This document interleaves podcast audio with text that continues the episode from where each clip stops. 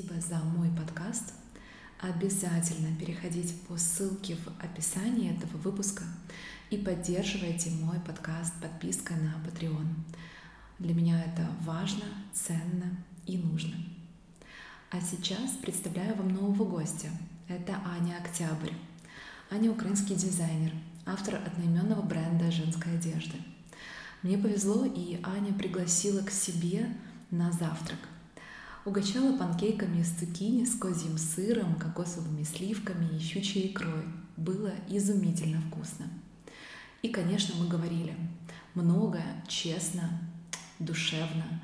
Говорили о детстве и воспитании, о первой ответственности, которая может свалиться на тебя неожиданно и перевернуть всю твою жизнь.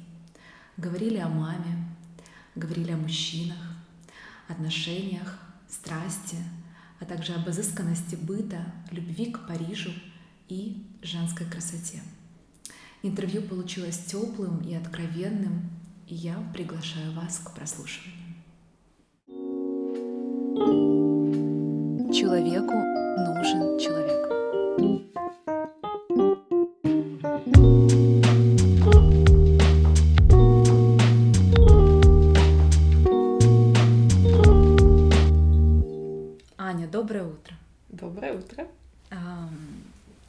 Я задаю тебе свой э, любимый вопрос. Ты пьешь кофе, я пью матча. Кто ты? Я человек, я девушка, я дизайнер, я эстет. Задумывалась ли ты когда-нибудь над вопросом, а, зачем ты живешь? Да, я о нем задумалась по какому-то стечению обстоятельств очень рано. А мне было то ли 7, то ли 8 лет. И я сидела во дворе, игралась, и у меня, э, вот, у меня появился этот вопрос, зачем я родилась? И я пришла к ним с, с этим вопросом к маме, спросила у нее, и она мне ответила, что я, ты девочка, ты родилась для того, чтобы продолжать род.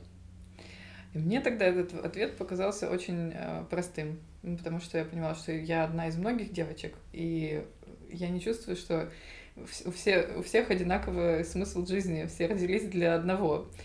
Я говорю, ну как, э, я готова родить ребенка, это не проблема, но это не только, ну, я не только для этого здесь.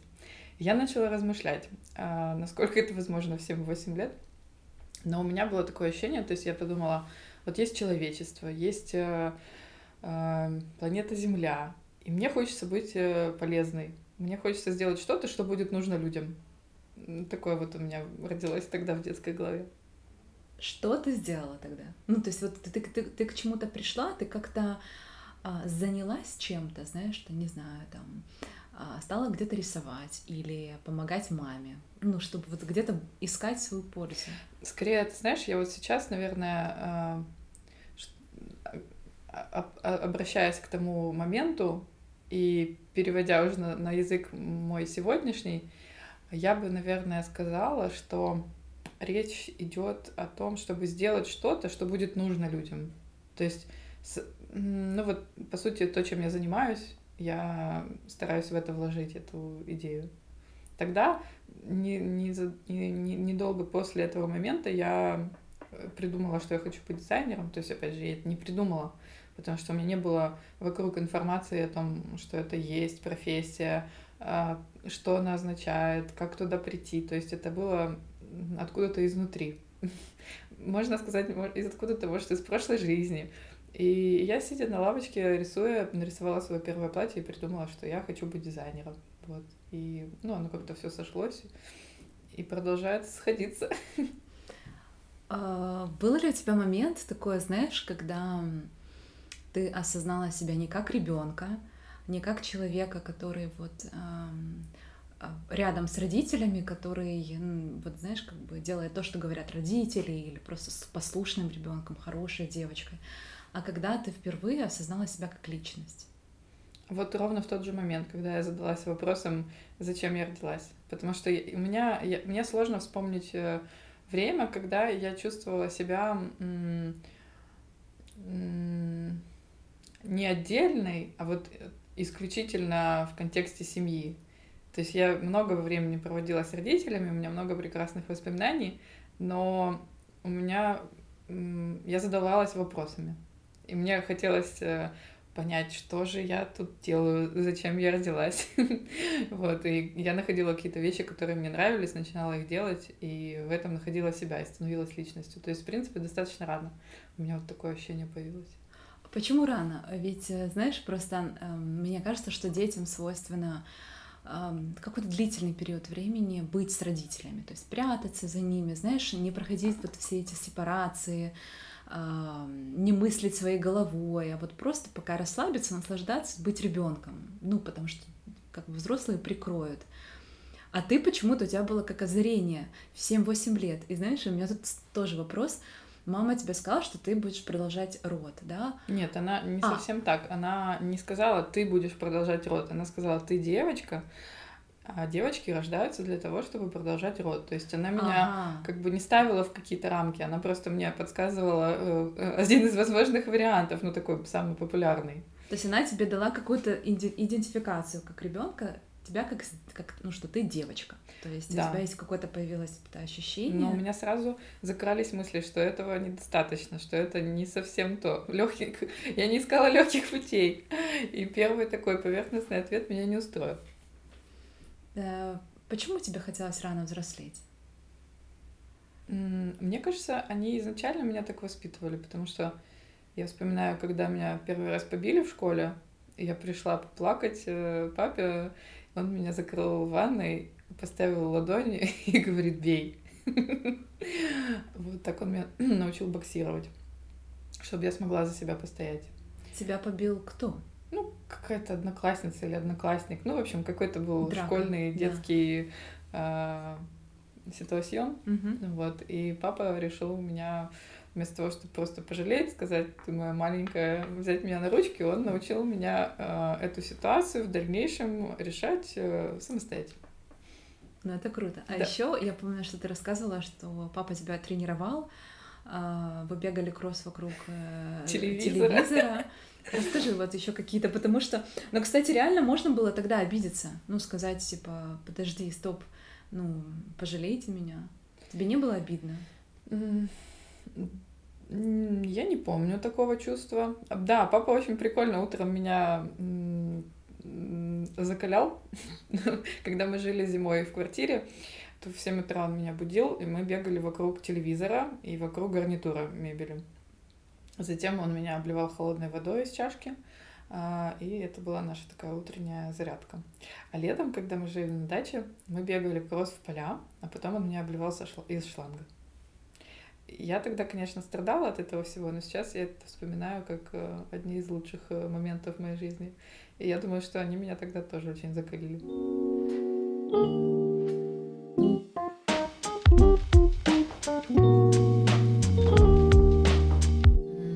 мама тоже очень особенно на меня повлияла. Она была очень особенной женщиной. И она меня в детстве учила стрелять. Она была подполковником милиции. И, ну, в целом, у меня все, вся семья, папа, мама и мамины родители, они все были военными. И она вот маленькую девочку додумалась учить стрелять. И это было фантастически. То есть я, в принципе, неплохо стреляю. А, ну, то есть родители передавали то, что они умели? Да, но в целом они меня как-то по-особенному, мне кажется, тренировали. То есть они никогда не говорили мне о том, а, что мне делать и что мне не делать. Они никогда мне не... Э, то есть в моей, в моей семье не было предрассудков на тему а, же женщина, же мужчина, то есть что якобы ожидается от меня. То есть, может, я не знаю, может, они когда-то это и озвучивали, но я этого абсолютно не помню, это никак на меня не повлияло. Ты сейчас говоришь как человек, которого не сломали. Ну, то есть как человек, который сохранил себя, свой характер. Я у тебя хочу спросить все же, был ли у тебя какой-то случай, когда у тебя был один характер, например, стальной, да, ты там была очень супер уверенной в себе, это кому-то мешало, то есть и тебя начинали воспитывать, говорить, нет, подожди, нужно вот так. Или же была какая-то ситуация, когда у тебя был тоже опять один характер, и ты просто решила подстроиться и стать другой. Не было ли у тебя такого в жизни? Нет, у меня была, честно, полностью противоположная ситуация, а, которая а, отсылает нас в детство. Mm-hmm. И ситуация была такова, что я изначально родилась с характером. И я считаю, ну, я в этих вопросах не сильно разбираюсь, но мне кажется, человек все-таки рождается уже с какими-то, с набором э, качеств, которые он либо развивает, либо не развивает, э, которые в нем проявляются, или, подав... mm-hmm. или он их, ну, в общем. Э, и я родилась уже с э, характером, э, и у меня достаточно в раннем возрасте было, были уже взгляды какие-то, желания. Я в 8 лет решила, что я буду дизайнером и больше не передумывала никогда. Вот. А, ну, в целом, мама почему-то говорила, что у меня тяжелый характер, но я до сих пор не понимаю, почему, потому что друзья говорят, у меня хороший характер. Неважно, хороший и плохой — это не те категории, которыми я мыслю. Характер у меня был, и э, в 12 лет у меня э, в семье случилось э, горе, у меня э, Э, мама стала инвалидом и э, потеряла память. Вот. И я в 12 лет вообще поняла, что есть жизнь, смерть и я. И мне нужно как-то со своей жизнью э, разобраться. Ну, в смысле, самой, потому что родственников не было, мы были вдвоем.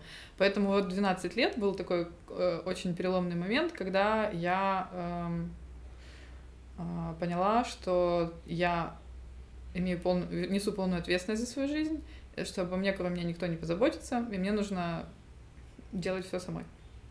Вот, я этой ситуации очень благодарна, потому что, будем откровенны, если бы не она, вряд ли я бы из Запорожья так быстро добралась в Париж. Не предъявляешь ли ты какую-то претензию за то, что у тебя не было вот того детства, ну, которое обычно бывает, такого, знаешь, беззаботного. То есть, что слишком рано ты сидела в песочнице и задавалась такими вопросами. Потому что обычно дети в этот период, они едят жвачки, жуют семечки, плюются там куда-то э, и играют в игрушки, понимаешь? То есть mm. э, я понимаю, что ребенок ребенку рознь, но ты знаешь, на тему детства, э, ты знаешь, что концепция ребенок появилась только в средневековье, если я не ошибаюсь. Ну, то есть не было раньше э, понятие взрослый ребенок. Это просто идея. Идея о том, что до, там, 16, ну, до, до скольки лет, по-твоему, ребенок это ребенок? До, до, до подросткового возраста. Почему? Ну, то есть, если ребенок в детстве, условном, ребенок до 16 как, лет. Когда э, вот он получает паспорт, права. Ну, это же придуманное э, социумом, что именно в 16 лет он получает паспорт и права. Он же может, э, по сути, и раньше ты быть права. способным да, к тому, права. чтобы нести ответственность, э, там, возможно, интеллектуальным, возможно, физическим трудом, зарабатывать себе деньги, принимать решения. То есть это все просто идеи. Идея о том, что такое ребенок, идея о том, что такое взрослый. И если они, ну, у, у меня, мои, видимо, внутренние ощущения отличались от общепринятых идей. А, никто же меня не заставлял об этом думать в 8 лет. Это просто происходило. Так что мне нравится, как получилось. А если честно, то я себе детство потом купила. То есть я, когда заработала денег, я устроила себе детство.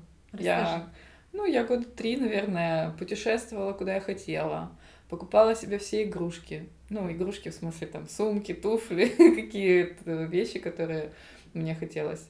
А, я водила себя во все кафе, которые мне хотелось я, ну вот, я себя баловала максимально, то есть я э, гуляла, развлекалась, и я себе купила детство. Будет сказать, что у меня прям детства не было. Наоборот, я помню, мы с мамой ездили на всякие летние, зимние каникулы в Киев, зимой ездили э, в ЦУМ. Она меня водила в ЦУМ и покупала наборы косметики. Было ли какое-то событие в твоей жизни, которое сформировало тебя? Mm-hmm. Ну вот знаешь, которое прям сильно на тебя повлияло? Да, э, это было в детстве, э, это было связано с мамой. Э, в один момент она заболела, и мне пришлось взять ответственность за себя и за нее.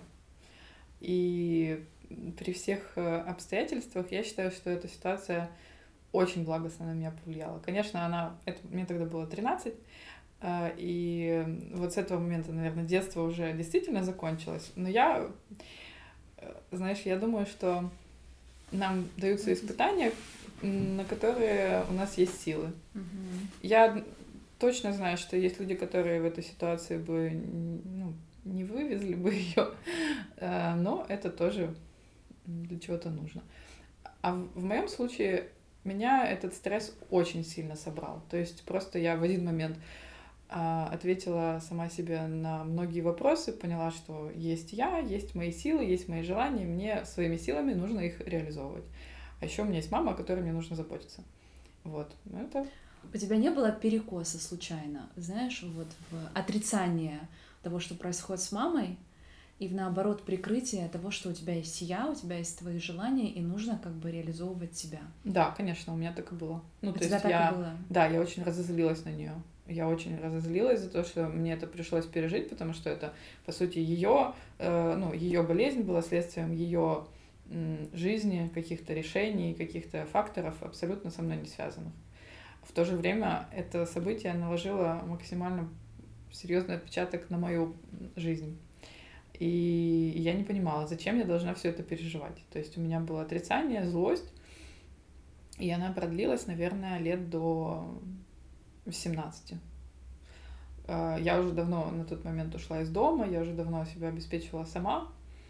А потом, вот в 17 лет, наверное, я смогла посмотреть все-таки обратно, ну, по-другому э, по-другому отнестись к происходящему и начала о маме очень сильно заботиться. Ну, то есть я перестала ее за это обвинять, я поняла, что это просто так, и иначе оно уже не будет. Чувства вины у тебя не было за то, что в сложный такой период ты исчезла? Не, ну как я исчезла? Я, я имею в виду, знаешь, образно так сейчас в, ско- в скобочке. Ну, я имею в виду, что там эм, есть, например, э, два типа людей. Есть те, которые прям гиперответственны, знаешь, то есть они прям остаются, заботятся и свою жизнь кладут на заботу там о близком человеке. Ну, мне так кажется. Есть другая сторона, когда вот идет какое-то некое отрицание, а есть середина, и вот эта середина ее сложнее всего найти. Ну, мне кажется, у меня как раз была середина, потому что я заботилась о ней сразу и все время. Я просто э, спрашиваю, потому что ты говоришь, что ты ушла из дома, и поэтому... Ну, я ушла из дома, но я зарабатывала деньги, я на расстоянии за ней заботилась. Угу. Поэтому я никогда ее не бросала. Угу. Но я отдавала себе отчет, что мне нужно строить свою жизнь. Ну, что уже других э, вариантов не будет. Чувство вины у тебя никогда не было? Нет, вообще нет. Я больше даже... была обида. А, была обида, да. Потом обида прошла. Ну, в смысле, я ее проработала. Она сама никуда не прошла, просто я переосмыслила, что а, мама заболела не для того, чтобы испортить мне жизнь, просто, ну, это ее жизнь. Сложилось, да. Ну да.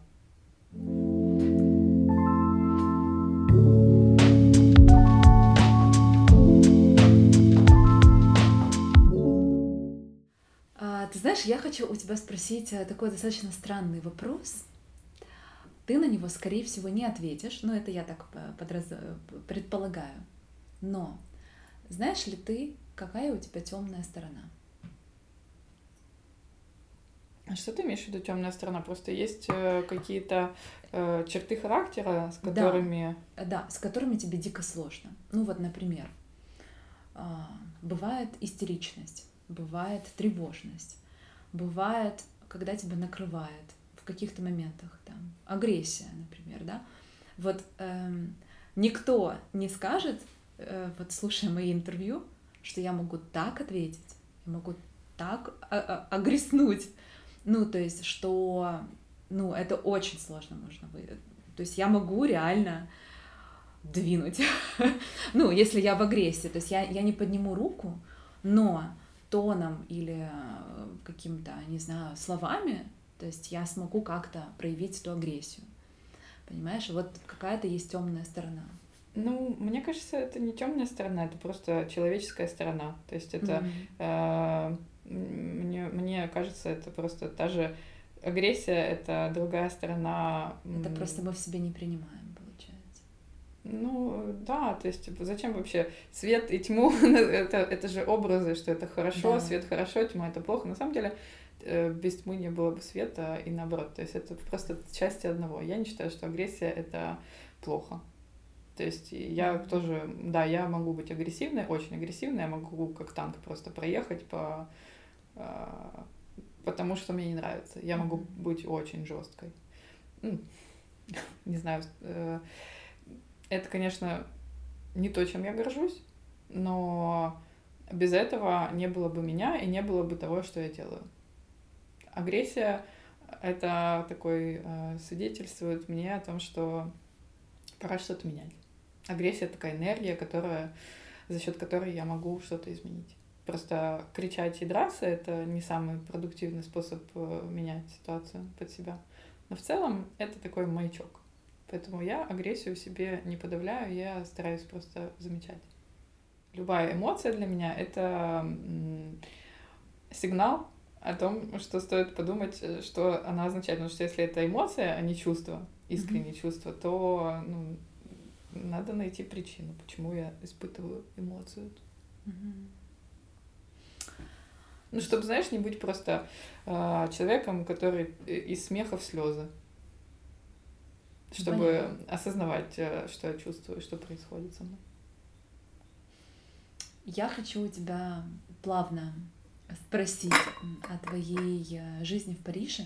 Да, ты какое-то время э, жила, ты, мне кажется, на тебя большое впечатление произвел этот город. А, я не могу сказать, что я жила в Париже. Просто я на протяжении 10 лет езжу туда по работе и провожу там э, большую часть времени. Это 4-6 раз в году, э, минимум на неделю. То есть минимум месяц в году я в Париже. Давай, давай предположим, что пускай это будет как бы, как бы жила. Ну, по ощущениям, да, я его чувствую как своим родным городом, как я чувствую Запорожье, как я чувствую Одессу, Киев, и Париж для меня тоже близкий и знакомый. А, а какой вопрос насчет Парижа? А то я уже унеслась. Как он на тебя повлиял? Ну, то есть вот э, ты приехала в Париж, это совершенно другой город, другие люди, другие дома. А, что ты взяла оттуда себе? Нужно начать с того, что я туда привезла, потому что я думаю, многие хотят приехать в Париж и что-то оттуда что взять, увезти, что-то да. увезти, кроме круассанов. Но я, для меня Париж это была такая точка, куда я с детства стремилась. То есть Париж это синоним моды. А, Париж это такая витрина для, а, для моей индустрии, в которой я работаю, в которой я стремлюсь э, реализовываться. А, поэтому я скорее везла в Париж вот все все, все накопленное, все вот все свое вдохновение и творчество. Первые несколько раз я была там как турист, а потом начала ездить на Fashion Week и показывать коллекцию. То есть я всегда приезжала с коллекцией, и мне очень хотелось э, чтобы меня увидели, чтобы увидели, как я хочу делать хорошие платья, как я мечтаю, чтобы в Париже девушки носили мои платья. Поэтому это такие были изначально а, отношения ну, взаимные. То есть я, я Парижу давала все свое мастерство, все свое вдохновение, уважение, глубокое уважение вообще всей истории э, и культуре, которая там а Париж мне давал вдохновение. Париж давал мне множество интересных встреч. Но это все звучит так э, романтично, как, э, знаешь, как актриса. Как, да, как это актриса кино. Я приехала в Париж, я знала, что я должна там быть, а Париж от, от, ответил мне взаимностью. Ну, примерно так оно и было. То есть у меня сразу были какие-то удивительные друзья, которые меня там эм, принимали и ночью поили вином. У меня был друг, э, с которым я, у которого я э, ночевала, когда приезжала на неделю моды. И у него был ресторан потрясающий э, вьетнамской кухни. И он приходил с работы в 4 утра, будил меня и говорил, птичка, ты в Париже, пора пить красное вино. В 4 утра. Да, и мы пили э, красное вино, и потом там в 5-6 опять ложились, а в 8 я просыпалась, ехала на работу. Париж, э, ты знаешь, у меня там просто как глаз открывается.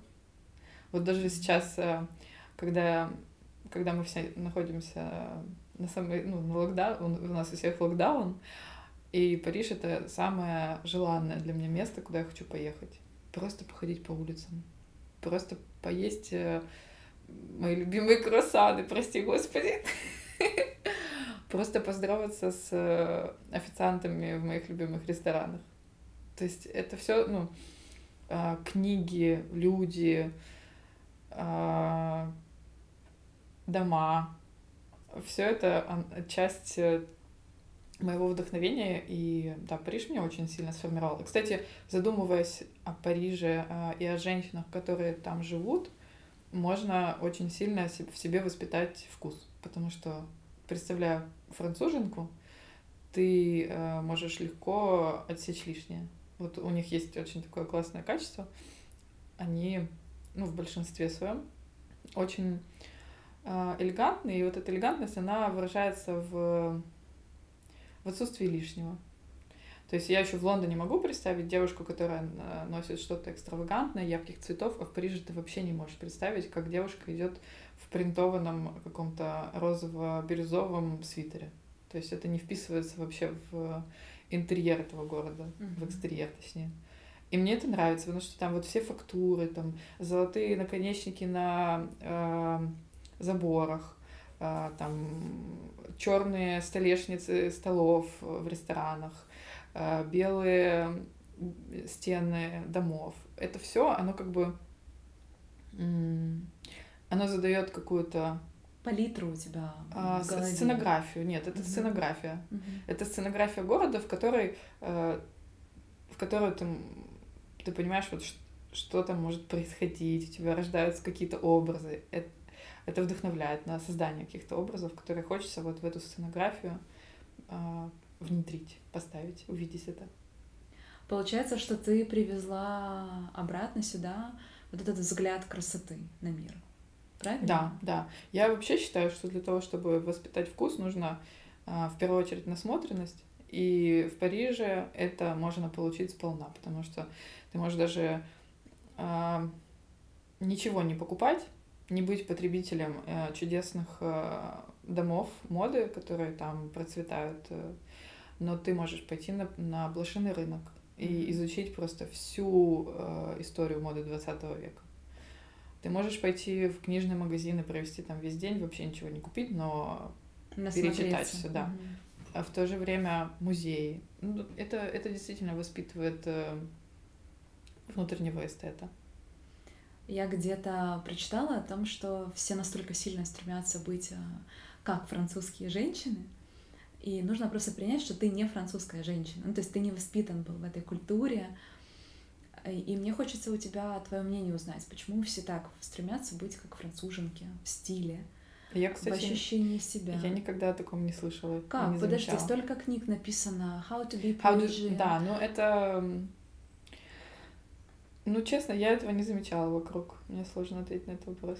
Да, но вот ты же все равно подчеркнула, что а, французские, парижские девушки, да, что они не надевают ничего лишнего. То есть mm-hmm. вот нужно у них учиться вот этой как бы элегантности а, того, как себя нести. Ну, для меня э, мои наблюдения и мои, мое вдохновение их стилем применительно к своему личному гардеробу, оно было знаешь, это как, это как э, классный пример, как может быть. То есть я понимала, что ни в Запорожье, ни в Киеве ну, сложнее найти образцы эталонного стиля. Uh-huh. А как-то этот стиль в себе нужно воспитывать, хочется воспитывать, хочется увидеть, как бывает. И, допустим, то, что я видела в Лондоне, мне нравится, но это более такой яркий и, и экстравагантный э, стиль. А вот то, что я вижу в Париже, это более элегантно и чисто, что ли. Ну вот а француженки это больше, чем стиль. Что ты чувствуешь от их э, женщин, от женщин, которые живут в Париже? Ну, знаешь, такое выражение don't give a fuck. вот это про них. Они умеют за себя постоять. Да, да, это легко представить. Ну, я не так много общалась э, с француженками, но те, с кем я общалась, э, были, что называется, сильными женщинами. Что ты вкладываешь в это понятие? Ну, как это? А, ты знаешь, вообще в целом сейчас очень много говорится о силе женщин, о том, что... У меня глаз дергается в этот момент. о том, что ты знаешь, вот ты, кстати, не зря спросила у меня вопрос, когда ребенок перестает быть ребенком. Ну, то есть, и действительно, очень, мне кажется, стоит, стоит задавать себе такие вопросы, потому что безумное количество стереотипов, шаблонов, правил диктует социум, общество, в воспитании, знаешь, то, что передается там из поколения в поколение. Мой вопрос а, к тебе звучал так. Почему, когда и как ты считаешь, что женщина теряет свою силу? А, для Я того, чтобы... Я так считаю, да? Для того, чтобы угодить, например, стереотипам каким-то, шаблонам или так далее. Ты не теряешь свою силу как женщина. Нет, ты спросила, почему я считаю, что женщины теряют силу. Я так не считаю. Давай я переформулирую вопрос. Я считаю, угу. что в какой-то период женщина может потерять свою силу. Как ты считаешь, почему так происходит? Например? Например, выходит женщина замуж. Выходит женщина утром из дома, из дома и теряет свою силу. Смотри, выходит женщина замуж, и у нее есть обалденно классный стереотип, что нужно готовить борщ, сидеть дома какой-то период времени, да, то есть очень много внимания уделять мужу. Ну, то есть, ну как это? Муж идет за мамонтом, ты э, хранишь огонь, ну, дома. И э, это может повлиять. То есть получается, что конечно... Ну, если, у нее, если она думает, что она, что муж за мамонтом, она только дома и огонь поддерживает, то это уже повлияло, и это уже как бы э, никак ее обратно не рас... ну, пока она не переосмыслит это, не посмотрит на, на это иначе, то никак ее не раскладывать. Но это выбор. Э, и она, женщина, силу не теряет, она может ее просто делегировать мужчине или не иметь ее, я не знаю. Мне сложно без, конкретных, без конкретного примера живого это обсуждать, потому что у меня вокруг э, подруги, которые свою силу не теряют, э, и даже в партнерстве с мужчиной. Проявляют свою силу. Да, ну как, а, наверное, ты про силу, ты имеешь в виду э, независимость, не то что независимость, а независимость. Ну, не, не, не, как бы не, не отдают предпочтение э, выполнению домашних э, обязательств, э, нет, ну, не забывают о, своей, о себе, о своей реализации как да, личности. Да, абсолютно верно. Ну, это же выбор. Это же... Ты понимаешь, что в Украине э, не это так... модно. Э, нет, это не то, что модно, это модно в твоих кругах, в моих кругах. Но в целом, если ты посмотришь на других женщин, которые я имею в виду, что в Украине модно делегировать вот э, свою реализацию мужу. А, возможно. И да. переставать замужем что-то делать. Ну да, модно. Расслабляться. Ну, мода, мода меняется, надеюсь, поменяется скоро. я этой моде, я этой моды не поддерживаю. Тогда спрошу тебя по-другому. Как ты считаешь, в чем сила женщины? Мне сложно ответить на этот вопрос, потому что э, я вообще, когда думала про женщину и про мужчину, вот когда э, мы с тобой как-то общались на тему того, э, как я себя чувствую как женщина. У и... меня, кстати, дальше э, есть такие вопросы. Ну вот, мы я можем уже самом... начать, да. Да, то есть я на самом деле, когда просыпаюсь, я не думаю, женщина я или мужчина, и что такое и не говорю себе «доброе утро, женщина». То есть, честно, я, э, я думала, как, в какие моменты я себя чувствую женщиной.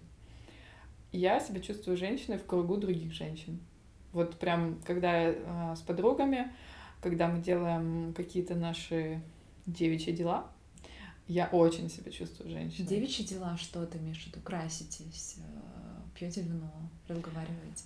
Ну, скажем так, эм, то, что ты не будешь делать с мужчиной. И то, что э, то, что вот объединяет тебя и подруг. Например. Меня. Ну, например, это, ну, это, это банально звучит, но на самом деле шопинг. То есть э, совместные какие-то процедуры по украшательству. И там, где, э, ну, в компании, где есть любовь друг к другу, принятие, нет критики, и где ты э, восхищаешься своими подружками, они тобой, и вы, ну вот, знаешь, как, как будто бы что-то вот приумножается.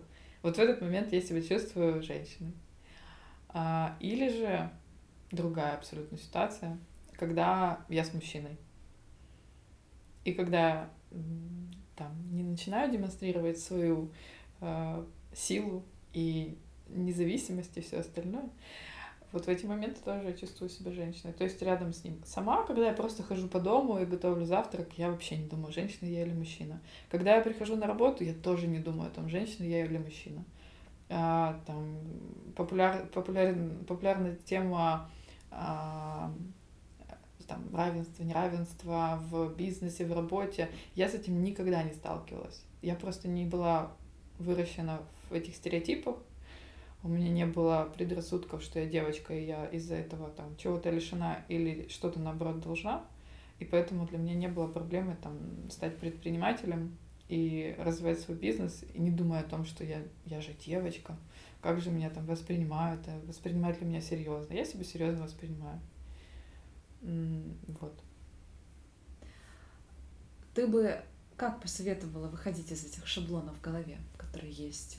Подумать над ними. Однозначно Просто подумать. хотя бы задуматься. Да, ну потому что те же э, стереотипы на тему брака, они, ну, может, это так звучит, как будто я уже все поняла об этом, о том, что такое женщина, что такое мужчина, и как, э, как это все гармонично вместе э, соединять, но на самом деле нет, я продолжаю об этом думать. И ну, я думаю, что каждый должен сам себе ответить на вопрос, что в моем понимании женщина, что в моем понимании мужчина, что такое брак, зачем он нужен, хочу ли я его, а если хочу, то какой, зачем, а что будет, если он закончится, что будет, если человек уйдет. То есть, ну, это, это все очень индивидуально. Я не готова давать тут вообще совет.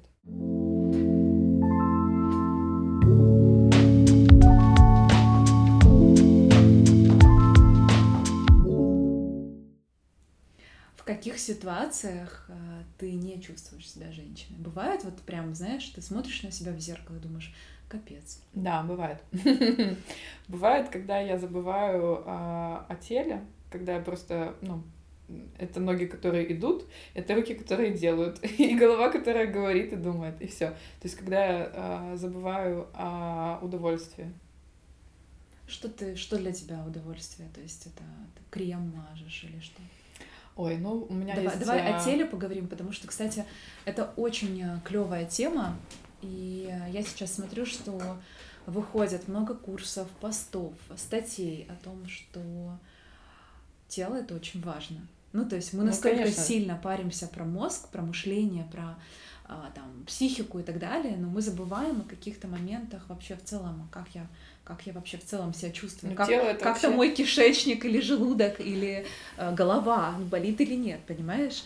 Потянуты связки или не потянуты? Меня в этом плане очень отрезвила мысль о том, что тело — это единственное, что нам принадлежит в этой жизни. Да, я тоже слышала. Потому что все может исчезнуть, закончиться, э, уйти, уехать, развалиться, а тело — это единственное, пока мы живем, это единственное, что у нас на самом деле есть, что нам действительно принадлежит. А какие у меня способы вернуться в тело? У меня есть самый любимый способ — это массаж. У меня есть любимый массажист, я к нему хожу каждую неделю, три года. И в каком бы я ни была состоянии, я прихожу, я просто выпархиваю, я чувствую себя очень классно. Вот. Это мой такой э, самый любимый способ. Также недавно я открыла, ну, это, это знаешь, такие именно девичьи секретики. Да. недавно я открыла для себя магниевую соль. Вот, это просто божественно. Ну, то есть э, выспаться — это уже, это уже человек. Я себя чувствую человеком, когда я высыпаюсь. Поэтому принять ванну э, с бишофитом — это, это очень действенный способ. Вот. Ну и, конечно, остановиться подумать, чего я хочу. Это самое главное. Э, Все остальное только вспомогательные инструменты. Ты просто думаешь или ты выносишь это куда-то на бумагу, э, где-то вот, ну, размышляешь? Потому что нельзя просто, просто встать и сказать, так, стоп, окей, чего я хочу? Ну, я называю просто встать подумать э, медитацию. Я имела в виду медитацию. Mm-hmm. А, да, я чаще записываю. Я люблю записывать, а потом сверять. Мне важна результативность, поэтому я пишу по пунктам, потом люблю их зачеркивать. Это особое удовольствие зачеркивать выполненные пункты. И, или же через время сверять, что из этого для меня до сих пор актуально, а что уже нет. Бывают иногда просто такие ну, какие-то истеричные цели, которые переписываются из списка в список, а потом ты смотришь на них и думаешь, блин, я вообще этого не хочу. И вот это такое счастье избавиться от того, что я на самом деле не хочу, вот как раз избавиться от э, желаний навязанных, э, ну или не навязанных, а просто которые я где-то увидела, слышала и решила, что это мое желание. С какими мыслями в последнее время ты просыпаешься по утрам? А что мне в зал? Честно. Вообще, вот утро это, это классный вопрос, потому что он меня вдохновляет еще, еще больше быть внимательной к своему утру. А раньше, я признаюсь, долгое время я просыпалась, я сразу проверяла почту рабочую. И это какой-то невроз. Ну, потому что никому не надо мои ответы в 7 утра. А, и там точно за ночь ничего не, не произошло кардинально важного. Поэтому сейчас мне нравится, что у меня появилась утренняя рутина, начинающаяся с э, горячей воды, с э, спорта. Поэтому я думаю об этом, как вот правильно а, для моего тела в первую очередь простроить свое утро. И в идеале, конечно, я бы хотела до часов 10 быть без гаджетов. То есть думать о том, что я хочу в этот день реализовать. Какой результат сегодняшнего дня я хочу а, ну, это в идеале, но это очень сложно контролить. Ты знаешь, я даже стала замечать о том, что а, вот чем раньше ты берешь гаджет в руки, тем хаотичнее твой ум. Да, конечно. Как а обезьянка, знаешь, что... начинает прыгать, прыгать. Мне кажется, нужно будильник купить, знаешь, поставить такой старый будильник рядом с кроватью, а телефон куда-нибудь в другую комнату нести. И вот ты просыпаешься, останавливаешь будильник, делаешь свою утреннюю рутину, и только потом берешь телефон. Было бы круто. Когда ты просыпаешься не в ресурсе, так бывает, или ты загрузилась какими-то мыслями, ты как-то что-то делаешь, ты действуешь как-то? Ну, нужно решать проблему, почему так произошло. Обычно плохое состояние из-за того, что э, я либо сделала что-то не то, либо не сделала что-то то, что хотела. Поэтому нужно понять, что я не то сделала или что я не сделала. Ну, то есть у меня нет каких-то там способов, типа выпить апельсиновый фреш или побегать. Однозначно прогулка на свежем воздухе, она идет на пользу, но прогулка сама по себе, она не может решить никакую проблему. И апельсиновый фреш, и массаж, и даже йога. Только ты, тишина и мысли. Ну, мысли, мысли, мысли — это не совсем то. Мысли как раз это то, что вот это, как ты называешь, ресурсное состояние э, портит, потому что мысли — это такой это такие мушки, которые бегают, летают в ну, голове. Можно понять, почему такое состояние произошло, mm-hmm. почему я в нем, когда было иначе, и как, как сделать так, чтобы было опять хорошо. По-другому. Угу. то есть это, все действие, к сожалению, или к счастью. К счастью, действие, потому что э, если бы я думала, что жизнь это какая-то случайная штука, которая просто происходит, и вот есть просто хорошие дни, а есть плохие дни, я бы сошла с ума. Потому что я не считаю, что жизнь это какая-то случайная штука, которая происходит.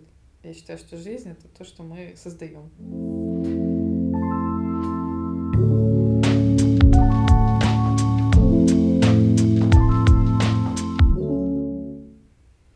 Хочу поговорить о мужчинах. Mm, отлично.